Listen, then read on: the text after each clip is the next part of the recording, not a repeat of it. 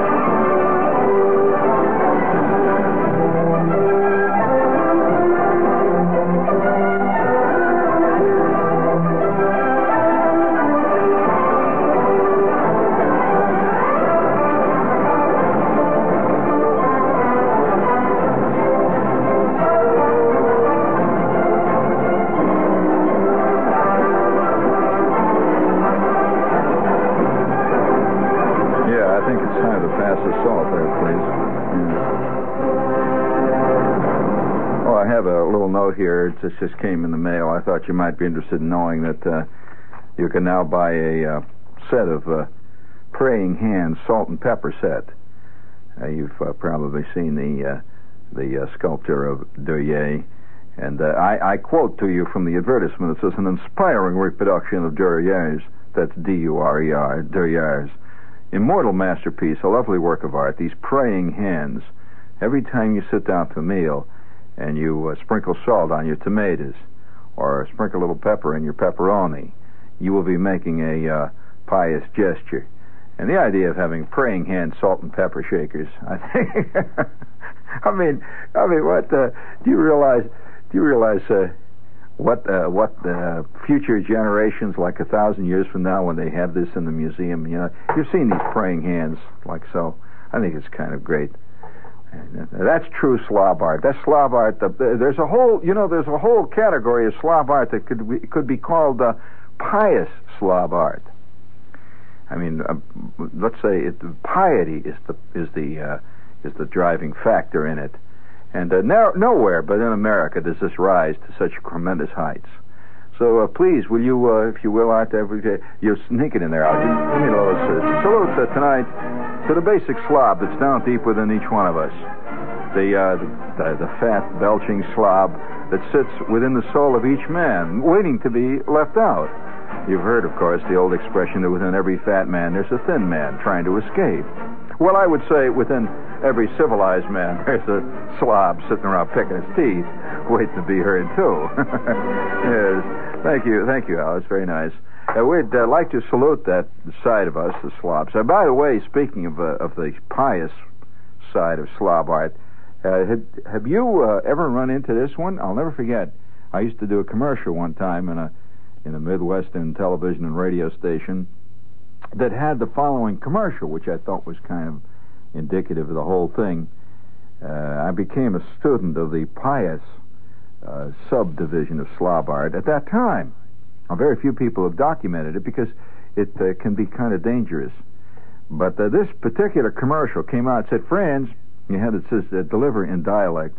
It said, uh, "Friends, have you ever envied those friends and neighbors of yours who get real help out of reading the Bible, who get actual practical help out of the Bible? Well, the Everlast Ever Protecting Bible Corporation of Peoria, Illinois, now makes available to you a Bible with a genuine, bulletproof, knife-proof, leather-covered cover that will just protect you from knife fights, protect you in gunfights, and all them other problems that you run into on Saturday night. Now, this Bible is guaranteed to save you at a moment when you need saving more than any other time. Now, you send your name and address to Savior in care of this.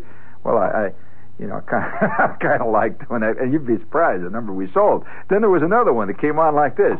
It says, um, friends, have you have you felt that uh, the true religion is is leaving American life every day, and more and more people are leaving the church. More and more people are forgetting the nature of the true religious aura and aspect of our basic American life. Well, the Last Supper Tablecloth Company of East Wichita, Kentucky, now makes available to you a beautiful oilcloth tablecloth in four magic colors that is in life size that you are sitting down every night when you break bread in that simple, humble home of yours. You're breaking bread with the Last Supper, and the Lord is sitting there right beside you. You'll see Judas looking with his sneaky eyes over towards your praying hand, salt and pepper set. You'll see St. Peter getting ready to, to say the good word to the Lord. And as you sit down with that Last Supper tablecloth spread out before you, you'll be reminded of the basic Christian heritage that is part of your life. I thought to myself, you know, we used to sell those tablecloths. now you you think that's that's uh, you know that's a kind of a bad thing to talk about, but there are very few people. I, I figured that tonight, since you know it's the middle of July, there's hardly anybody listening and everybody's off on vacation. We can talk about some of the nitty gritty stuff. No, no, no, no. I, I understand that. You can talk about nitty gritty type things. You know, like for example, uh, you know, the, the the the slobism that's connected with certain aspects of our life. For example, the other night, and uh, this is something you never hear on uh, on the sports cast. Uh, you know, the sports is getting really big in America. And, and in fact, it's getting so big that, that sports today is one of the major businesses in America. It's, it's up there with with steel, it's up there with, it is, it really is. I'm not kidding. It's up there with steel, it's up there with automobiles, and eventually I think sports will be listed on the big board. Uh, you'll be able, you know, there'll be there'll be shares available in the Jets. You'll be able to buy shares in Chris Schenkel Enterprises, and uh, you know, uh, Curt Gowdy is is far bigger today than any movie star. Do you agree with that? He's a Curt Gowdy. Oh, no question about it. He is. He really is.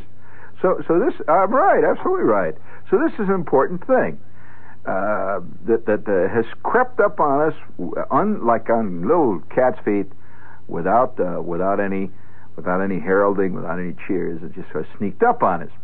Now, uh, what is what is part of the whole sports scene uh, that that that gives it its its piquant flavor that makes it different than let's say uh, a poetry reading at the YMHA? And by the way, have you noticed that today we confuse sports with games? Very interesting. Have you noticed Bobby Fischer has become a sports figure, the chess player? And actually, he's he's he's a he, he's a he's a game player, not the same as sports, not at all. It's like it's like confusing checkers with football. Uh, merely because there's competition does not make it a sport. No, no, it's not even the matter of money. No, no, no. A sport is a is a different, a, a whole different process than a game uh, particularly when it involves a, a game of intellect. It's not not a sport. I'm sorry, friend.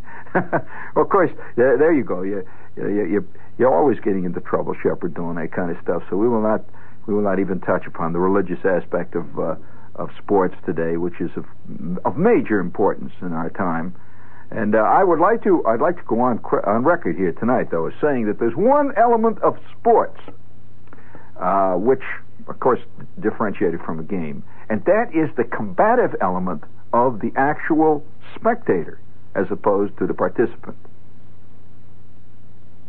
And that's a big thing. Uh, that's a, in fact, it's what makes going to a ball game interesting. Because all around you, sitting up there in the stands, all around you are friends and enemies. You can't tell one from the other. They're, they're they look like ball fans, but they're not. They're partisan. And some of the biggest riots that have occurred in Europe in the past 75 years have occurred as a result of sporting events. You agree with me there? I mean, like 150 people killed. I'm talking about the big scene. I mean, if there was a riot where 150 people were killed because of a, you know, a new law or something in Scotland, that would be fantastic headlines. But they have had they have had like 100 people killed in the middle of a giant hassle over a football game, you know, a soccer game. Oh, I tell you, they they wind up burning down the stands. You you go to you go to a place like in Argentina, for example, it's not totally uncommon.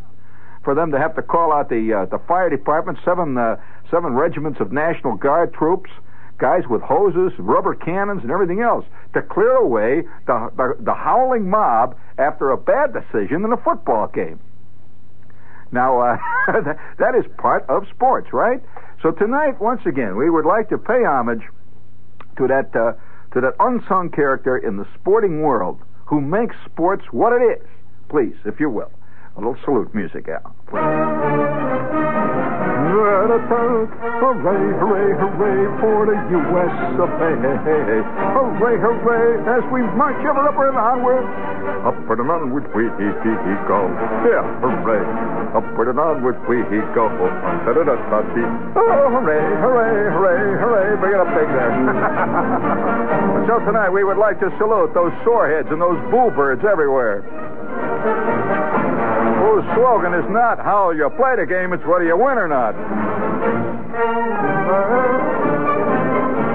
Now remember, friends, that is the base. Thank you, thank you, Al. That's the basic philosophy of the. Mm-hmm. His his philosophy is not based on, on whether or not the game is interesting to watch or whether it's played well.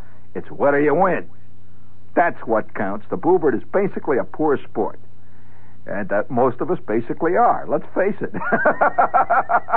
There's not a guy listening to me tonight who doesn't like to win. Now I'll tell you, as as who was it? Some famous uh, coach one time, uh, some manager basis. You show me a good sport, and I'll show you a loser. That's what he said. He says, "You show me a good sport, I'll show you." Because after all, you're only considered a good sport when you lose the game. I mean, you run out, you leap over the tennis net and you grab your opponent's hand, you know, and you shake it. Congratulations for beating the hell out of me. That was great. You really did it. Well, of course, uh, true winners, uh, they, they, they don't have to do that. And I, I would like to salute tonight, of course, the, the boo capital of the world is naturally, by the very nature of the city, is, is Philadelphia. There's no question about it. That, uh, that they have achieved eminence in the field which is very tough. This is one of the toughest leagues because, after all, how many major league teams are there? How many major league cities are there?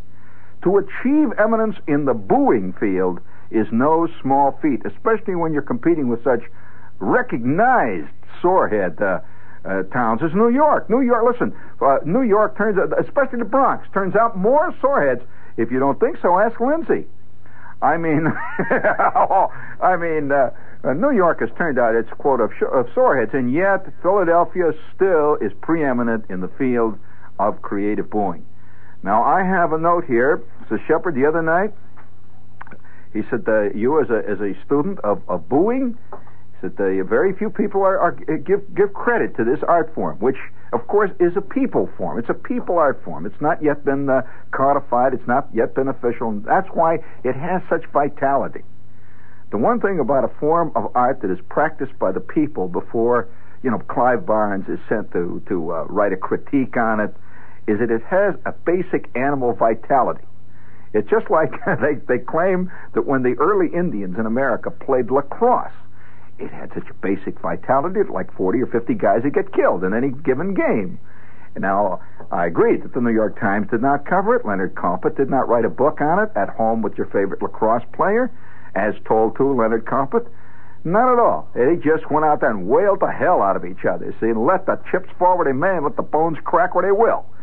Oh, there were more busted skulls after any given lacrosse game, and they limped around. As a matter of fact, whole wars. Did you know that whole wars were precipitated between Indian tribes because of a nasty moment in a lacrosse game that caused lifelong enemies and lifelong battles to develop between various tribes? And so it is in Philadelphia that the Philadelphian does not boo out of the fact that his team has performed badly. He boos because he boos. It's as simple as that. Does the cow moo because uh, the, the the grass is not well today, or, or the water is tasting? No, the cow moos because it is a cow. And a Philadelphia fan boos because he is a Philadelphia fan. No other reason. And that's his accepted mode of behavior at the ball game. By the way, uh, I, I, wish booing would, would get into other other facets of, of public life.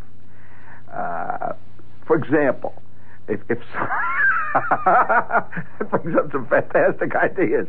Can you imagine? You know, you're sitting in this Broadway theater. Say, nobody actually boos in a Broadway theater. They may be sitting there, 2,000 people in a Broadway house, and the show is boring, miserable. You know, just once, I would like to hear the audience boo, boo, boo, yeah, boo. They start throwing stuff up that Laurence Olivier, yeah, boo, boo, you bum.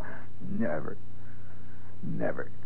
You see, that's because drama, as we know it today, no longer is viable. It no longer is associated with the people. It has lost its animal vitality.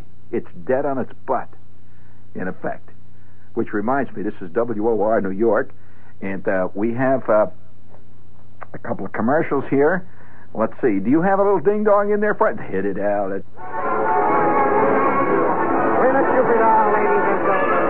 When you are 18 years old, the world is full of empty promises. Jobs that don't exist, deals that fall on their faces. But the emptiest promise of them all is the one that goes, Stick with me, kid. I'm going to make something out of you. The truth is, nobody's going to make anything out of you. Your life is on your shoulders. And if you're looking for an easy one, don't try the Marines. We don't take life easy. We don't take the world for granted. And we don't take every 18 year old that comes along. First, you have to volunteer. Then you have to get through Marine boot camp. And Marine boot camp is the toughest nine weeks of a young man's life.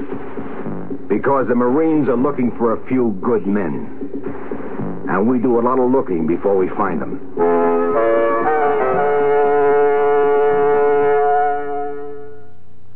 This is Barry Farber invading your privacy, please. Do you read to get drowsy or do you read to keep alert? If you're the kind of person who uses a book for a sleeping pill, then go on back to sleep. You do not need the Book Find Club. Any book club can keep you adequately supplied. But if reading is vital to you, if it keeps you up on what's going on, if reading stimulates you and makes you more stimulating, write down the phone number that I'm going to issue three times because you'll be in touch with the Book Find Club. And this is a different kind of club. Book Find gives you all the club benefits, great savings on regular hardcover publisher's editions, extra bonus books, convenience but listen to the books that make up the Book Find Club. They're not afraid of books on politics, race, religion, sexual liberation. The Book Find Club loves books that ought to be bound in asbestos. As an incentive to join now, Book Find will send you two extraordinary books for just $1 plus postage and handling. These books, typical of the books we offer, retail for about $17, and listen what you get for your $1. Gehlen, Spy of the Century by E.H. Cookridge this is the spy story to end all spy stories because it's real, incredibly real. The shocking exploits of Richard Gehlen, who was a master agent for both Hitler's intelligence service and the CIA. Also, Open Marriage, a new lifestyle for couples written by Nena and George O'Neill. Is marriage on its way out, or are there going to be new way out forms of marriage? Read Open Marriage. Fascinating. Call TN7 1441 TN71441 for a trial membership and get Gehlen and Open Marriage both for just $1 plus postage and handling. Once a member, you need buy only two more books in a year, always at discounts of up to 30% off publishers' prices plus postage and handling. Call now TN7 1441 Operators on duty around the clock, TN7 1441, or send name and address, no money, to Book Find, Box 2, WOR, New York 10018. Book Find, Box 2, WOR, New York 10018. Okay? Now, you know, uh, I I, uh, I would like to give you some more information here tonight since uh, we've we've taken our taken it upon us to record uh, the the history of booing in America is a, is a viable. No, I, I'm I'm I, I was broken into booing early in my life. My my old man one time. Did I ever tell you the story of, of a fantastic moment that I, I was witness to as a kid? My old man was a fantastic Chicago White Sox fan. Now, I don't know whether you know much about the White Sox, but there is a mystique about the White Sox that transcends anything that the Mets have ever known. Because the White Sox have never really won in the memory of man. The, the Mets have won. Let's face it, the Mets won the world title, for heaven's sakes, just a few years ago. and uh, and they were a, a new ball club. They were what? They they were started in, in 1962. They wound up winning the the world championship in 1969. It's incredible. Well, my old man was born, grew, lived, and died, and the White Sox never once got above third place in his entire life. That's right. He was gone by then. Yeah, that's right. He never saw it. He never saw him win the pennant that year. and so, you know, it was nothing but nothing but defeat. And so this produces a different kind of fan. Now he has two attitudes towards life. One, he has an intense to be on the underdog of anything. I mean, habitually, continually, and traditionally produces an intense loyalty. It, it transcends. Say, for, have you noticed how the how the Yankee fans all left the Yankees? Well, because they did not have a tradition of losing. That losing teams produce loyal fans, not winning teams. Now, why is this? Well, it's hard to hard to say why, except to say that most people are losers in their lives. and that's a fact. And so you, they can identify with a loser better than they can identify with a winner. Now they may cheer a winner. They may be excited when winning occurs before their eyes. But ultimately, fierce loyalty is based on a tradition of defeat. I want you to think about that for a minute there. Let that marinate. Let your brain soak that one up. That's a profound statement. Right? Because, you know, we tend to think that winning produces fans. Uh-uh. Winning produces interest. It produces talk show stuff. It produces columns in the Post. But fanatical fans are based on, on, on losers, constant losing, constant losing. And, and they develop a loyalty to this. And so th- th- there were two elements that worked out at Comiskey Park during my old man's tenure as a fan out there in that big ballpark. Well, one was fierce loyalty for the White Sox. Fierce. And the other, and this is the concomitant result of total losing, an insensate hatred of the other team. Now, the Yankee fans, during the days when the Yankees were winning every pennant in the world, they never hated the other clubs. What's the point of hating the Cleveland Indians? When you're a Yankee fan. I mean, why, why, why should a Yankee fan hate Detroit? When the Yankees murdered Detroit, every time Detroit showed its head above the crowd, what would happen? They'd clobber him. So why hate Detroit? A little, maybe pity for Detroit. Maybe just uh, possibly uh, uh, no thought at all of Detroit. But not so in Comiskey Park. There was an insensate hatred of winners, which happened to be almost the rest of the total league as far as the White Sox were concerned, because during the entire lifetime of my old man, somebody in the in the in the league was winning a pennant all the time, but it wasn't the White Sox, and it was usually somebody else.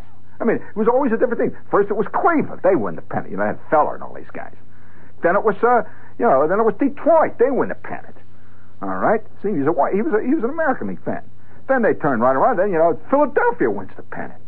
Yeah, they actually did. You know. even the St. Louis Browns win the pennant. That's what really bucked them. They had a one-armed outfielder. The Browns win the pennant. They did. You think I'm inventing this thing? They did. They had a one-armed outfielder. They win the pennant. The White Sox. Listen, the White Sox one of the worst things about the White Sox, they were even beaten by their own farm clubs in the exhibition. You know, the White Sox play exhibition against Waterloo, lose twelve to one. Know, God, why didn't they bring Waterloo up? Well, they did the next year. Sent the White Sox down to Waterloo. Didn't make any difference. Changed the suits on, nothing. You know. So so the old man, you know, it was you got to realize then what that insensate hatred produces when you're when you have a tradition of total defeat. Insensate hatred for the opposition. Insensate. And so the old man one day, I, I just tell this story. This, is, you know, I might as well tell you. I haven't told you a, baseball story in a long time, but I never forget this because it actually happened. And I'm sitting out there and I, I'm, a, I'm an unwilling and an un, almost an unconscious witness. I must have been about, oh, I wasn't over five or six, something like that. The kid, say. Look, my, my old man, every Sunday, whenever he could, he would take us out to Comiskey Park, and that was a fantastic moment. And I'm sure there are a lot of kids right now. You know, the old man takes them out to Shea Stadium, and and uh, they uh, what what they're going to think about it years from now when they're grown ups is very difficult for his old man to for their old man to anticipate. But I can tell you this: it's a it's a great moment in the kid's existence. So the old man, you know, we all said we're going to go out and watch the White Sox, and I can always remember the only time the old man would actually take the, you know, would spend the dough to go out and see the White Sox, although he was fanatical about following them. He didn't have the kind of dough where he could go out and watch them all the time. See, so he would. The only time he would actually go out and watch them was when it was really crucial, like the Yankees were coming to town. The Yankees were beating everybody all the time. See, so thousands of White Sox fans would pour out to watch the White Sox play the Yankees. They were the ultimate winners. Hence, they were hated more than anybody else. and of course, since the White Sox were the ultimate losers, seeing a clash of oppositions like that is very exciting. Now, the second place team battling the first place team is not nearly as exciting as the last place team, like 35 games out of first in the middle of May, uh, playing the first place team. It produces true tension. it really does. And so, so we'd go out there, and there'd be 55,000 people out there to, to see the White Sox play the Yankees. Well, now the old man, like all White Sox fans, he he he hated the he hated the Yankees, and it was a love hate relationship. See, and that's the way with every loser, every guy that's on the bottom of the rung. His his attitude towards the guy in the top of the rung is love hate. One, hatred because he ain't there. You know, he's he's personally on the bottom. Two, the love side comes, is he would love to be there. so it's it's a very difficult position to be in.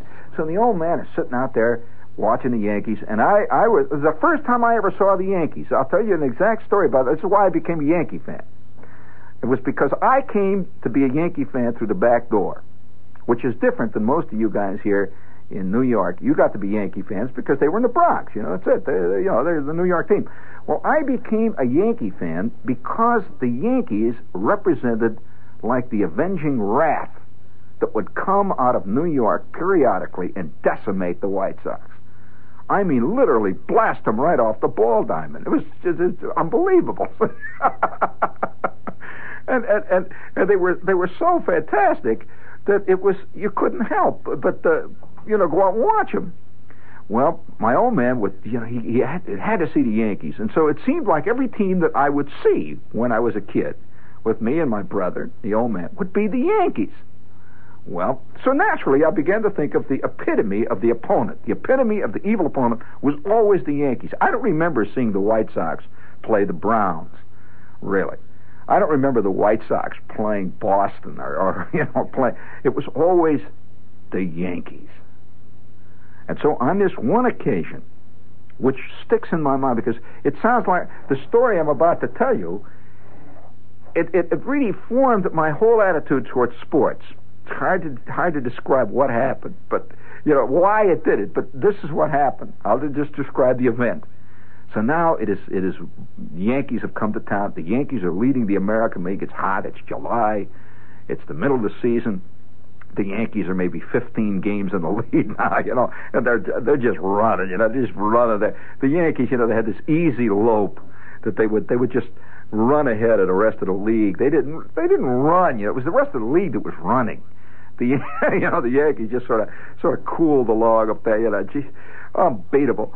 And so they came to Chicago on this this this hot day, and it was a doubleheader. It was Sunday.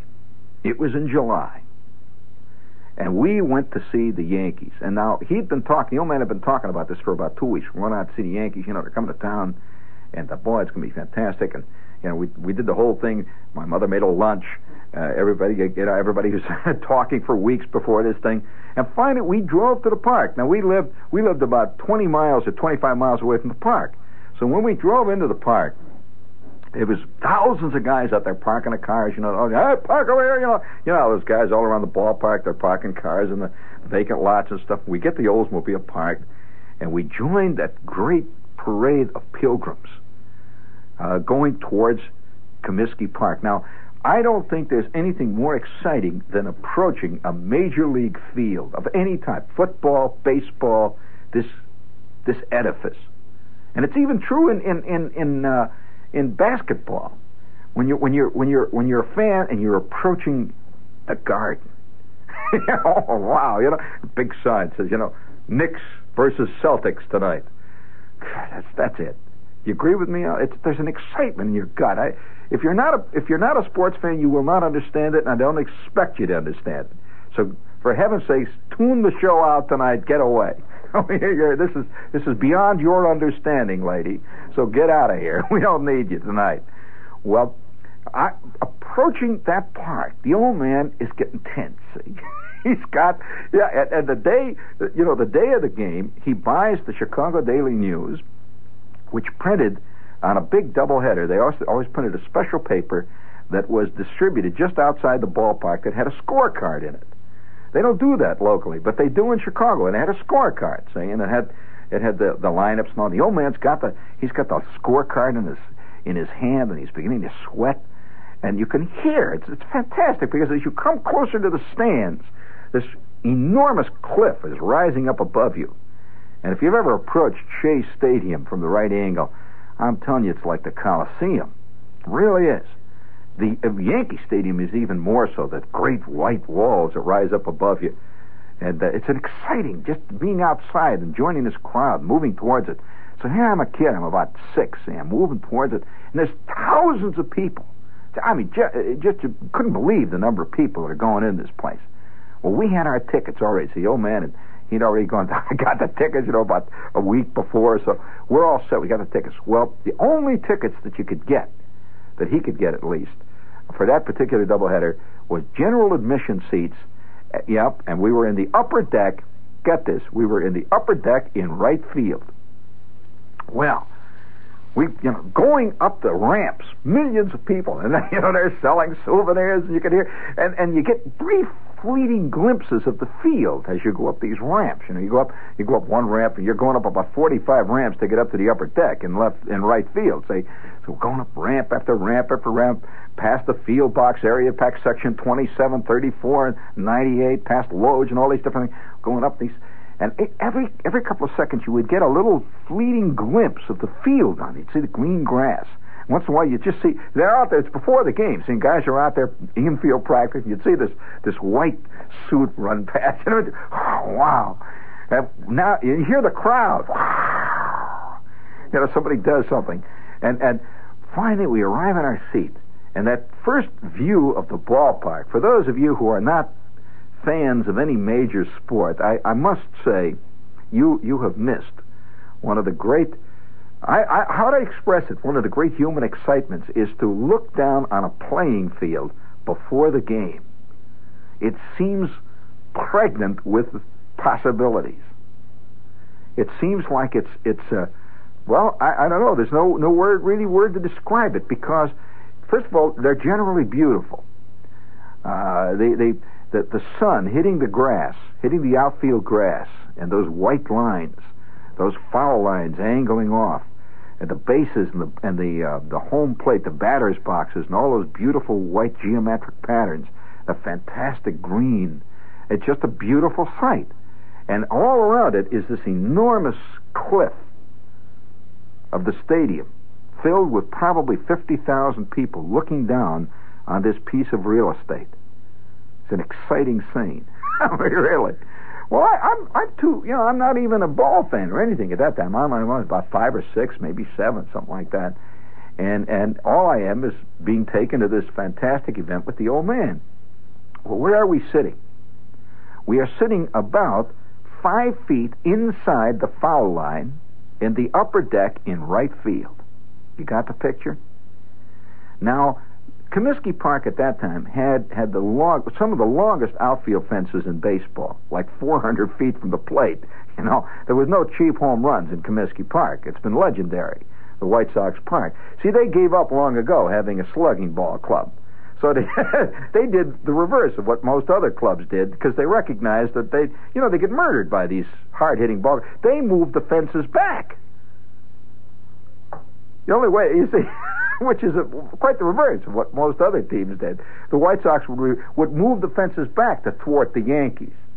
they didn't they didn't move them forward so that their club could get more home runs because there's no home run hitters on the club. I mean, you could have moved the the fences maybe 30 feet back of second base, and they'd have trouble reaching the stands because they hit all nothing but ground balls. so anyway, here we are. We're sitting we're sitting just inside the foul line when the great traumatic moment is about to begin. Now, out comes to take fielding practice. The White Sox took fielding practice first, and and they were through when we came in and sat down in our seats. All three of us are sitting there, me and my kid brother and the old man. The White Sox are now through with fielding practice. We see them going back into the dugout. He says, "Hey there, you know." He's pointing out the players. And he's saying, "There's number seven. See number seven, number sixteen, number twelve, and uh, and and now coming out of the of the uh, of the visiting clubs, uh, the visiting clubs uh, uh, uh, coming out of that that that that little slit where they come out of. You know, when they come out of the clubhouse, you see these figures appearing one after the other. They're coming out, and they're coming out from the dugout, and they're coming out just casual, slow, in gray suits. The Yankees. Now, the Yankees uh, in their traveling uniform. Now, most of you fans only see, you know, the guys that are fans, they only see the their club generally wearing home uniforms. I always picture the Yankees in in in gray suits. That's the way I picture it. You picture them in white pin, pinstripe. I picture them in gray suits because that's the way they always came to Comiskey Park, gray. And they just have a little thing. Doesn't say Yankees. Just a little thing on the front says New York. Totally understated. See, had this this dark blue cap just said NY on the front. That's all. And on the back, little numbers. They had small numbers. And so the old man starts to holler. It's before the game, see. And for some reason, more than any other ball player, I guess I guess he epitomized to him the hated Yankees was Lou Gehrig. I don't know why. He hated Gehrig. And and he starts to holler. And and one thing, like all good boo birds, he had fantastic vocal control, tremendous diaphragm, and and and and motivation was more important than anything else. Since he hated the Yankees more than anything else, he you know he was hollering better than he ever hollered in his life. and and you know we were, we were sitting way up in the right field, and and because of the of the acoustics of the stand, you know the stand is like a genuine, like a like a parabolic reflector. Yeah, you, you take a look at, at Shea Stadium. This is a fascinating place. You know, the sound is reflected inward. So the old man starts to holler. He hollers, Lou! Lou! Lou! Bum! You big bum! You bum! Fantastic voice, and it's just echoing down. And Gehrig, I see Gehrig down there, and, and Gehrig is just, you know, he's just, he's just taking infield practice, see, and and it looked like he was right below us because we were in right field, and Gehrig played played first base. See, so the old man is going, oh, oh, Gehrig, you bum, you bum, Gehrig, you bum, you bum fantastic. And this king said, I'm looking up at the old man and says, Oh, it's a great, it's a groovy. You know, somehow I'm proud of the old man. And, and he got about five fans all around him. He got them going. You know, booing is is contagious. It's like it's like the smallpox or VD or something. It's contagious and it spreads. And so the old man, boo! Well, the guy about three rows back, he picks it. Boo! Gehrig, you bum! Well, here is a little nest of anti-Gehrig fanatics now. About 20 of them booing, see, and the old man is leading them. And he's got his hat, see, and he's wearing his hat. He had a baseball hat, see, from that, that came from Fire Chief. I don't know where he got it, but it had Fire Chief on the front, Fire Chief Gaslight, see. So he's waving his, boo, yeah, bum, hey, Gehrig, hey, Gehrig, put it in the hat, come on, put it in the hat, you bum. Well, Gehrig is doing nothing. He's just down there, you know, he's scooping up these ground balls. Well, the first inning begins and the Yankees come to bat. Well, the first guy up walked. And of course, the old man is starting to boo already. Well, that was a natural opening for any White Sox versus Yankee games. The first Yankee is on the ba- on bases. See, the second Yankee singles. Now there's two guys on, and so the old man starts to holler. See, because up is coming Lou Gehrig. Gehrig is a left-handed hitter. See, so Gehrig steps into the bat, Yep, steps into the batter's box, and he's got this real tight stance, and he just wiggles his tremendous shoulders. He wiggles his shoulders. The old man starts, Boo! Gehrig, you bum! Boo! Boo! Boo! Well, the first pitch, Gehrig just went, he just swung the bat. It looked like a, he twitched it. Just went, my God, the ball is coming right up in the right field. it is coming right at us. And that ball sailed right over the old man's head, about eight feet fair, and it went about 30, about maybe 30, 40 rows back of us. It just went right over our heads, see? And all the boo birds turned. It went whistling. well, Gehrig cleared the bases. Well, that stopped the old man for about 30 seconds. Now he's really bugged. And he's waiting. Three innings later, Lou Gehrig again appears at the plate.